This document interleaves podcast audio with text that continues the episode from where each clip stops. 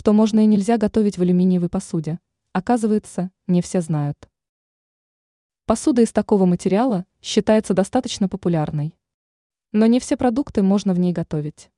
К примеру, фруктовые кислоты способны разрушить такой кухонный инвентарь. Поэтому опытные хозяйки отмечают, что кислые и острые блюда не подходят для алюминиевых кастрюль.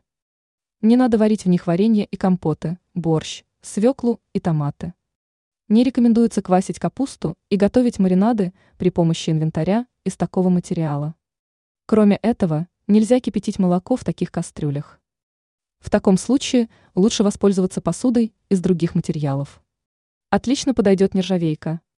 Также стоит отметить, что посуда из алюминия идеальна для варки нежирных сортов мяса, а также в ней можно готовить пельмени, яйца, бульоны.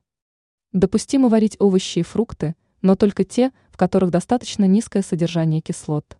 Подходят также блюда, в рецепте которых нет уксуса. Ранее мы рассказывали, как без проблем отмыть сковороду от нагара.